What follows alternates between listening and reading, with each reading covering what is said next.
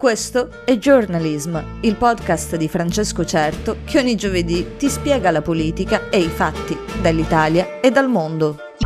I tuoi gelatini preferiti.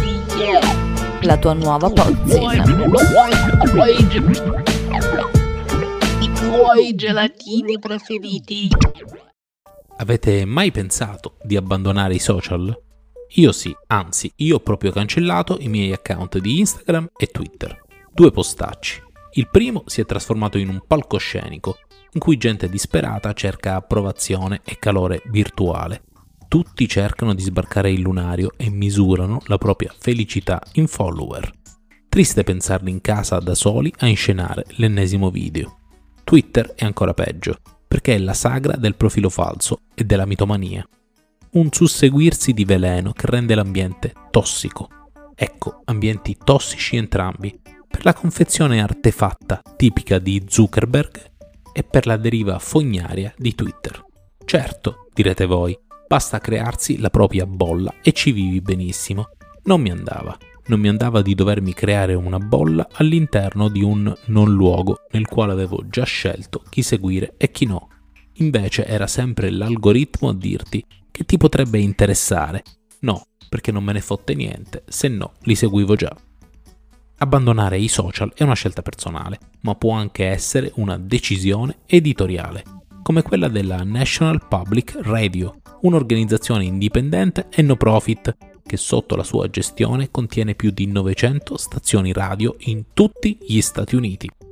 La NPR ha annunciato in un lungo thread, in cui ha anche lasciato i link necessari per seguirli altrove, che cesserà la propria attività su Twitter.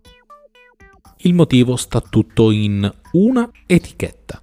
Sì, una di quelle che Twitter continua ad affibbiare ai media da quando Elon Musk ne è diventato il proprietario. Musk insiste nella sua gestione folcloristica della piattaforma e continua nella sua guerra fredda contro i network e i media. La NPR è stata infatti etichettata come media affiliato a uno Stato, equiparando così l'organizzazione a media apertamente controllati da regimi come accade in Russia, Cina, Iran o Corea del Nord. La NPR è nata attraverso una legge federale rappresentando una sorta di radio pubblica americana dove i media sono tutti privati, ma ha sempre mantenuto uno statuto indipendente. Anche dal punto di vista economico l'apporto federale non supera l'1% su un totale che supera abbondantemente i 250 milioni di dollari.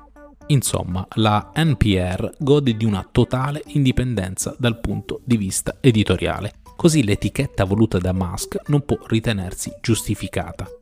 Questo tipo di etichetta, infatti, vorrebbe indicare testate sotto un totale controllo governativo e non semplicemente finanziate o dirette editorialmente, come potrebbe essere, per esempio, una TV di Stato come la RAI.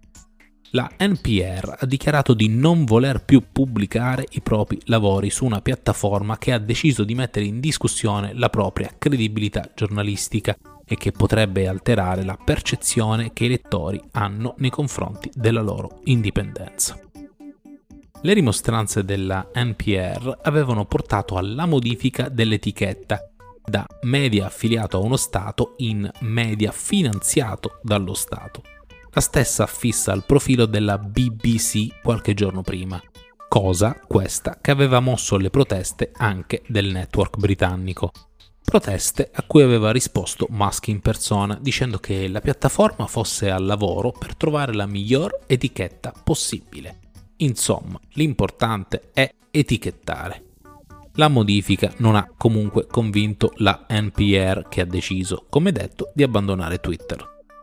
La sensazione è che la scelta della National Public Radio non resterà un caso isolato, visto l'andazzo che Musk ha deciso per la linea editoriale di Twitter, dalle famose spunte blu fino a questa volontà di etichettare qualsiasi cosa.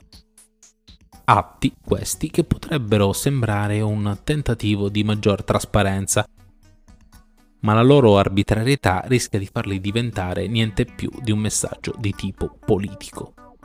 La NPR infatti non è ben vista dai sostenitori più trampiani del Partito Repubblicano che considerano l'organizzazione spostata verso una visione di tipo socialista. Se a questo si aggiunge una non lontananza, diciamo così, tra Musk e i repubblicani, ecco che i sospetti si fanno sempre più concreti.